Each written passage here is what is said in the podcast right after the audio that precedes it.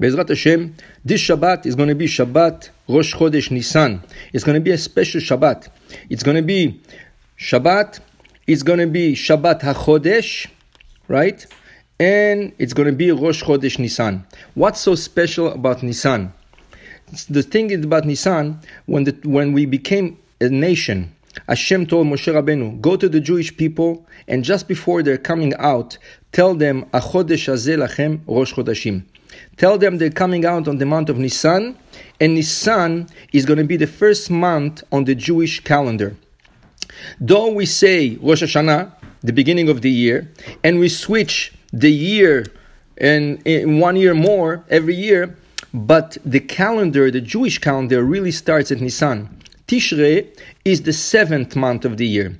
And why do we count Rosh Hashanah? Rosh Hashanah we do because Adam Arishon sinned on Rosh Hashanah. He was judged on Rosh Hashanah. So it's just Rosh Hashanah for judgment.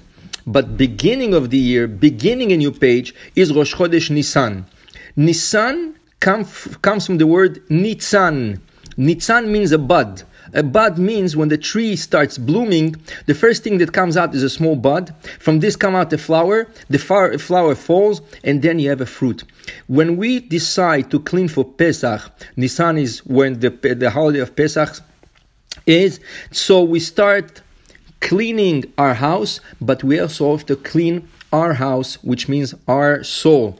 And when we clean, we take out all the chametz, we take out all the big things, the big sins, and then what happens?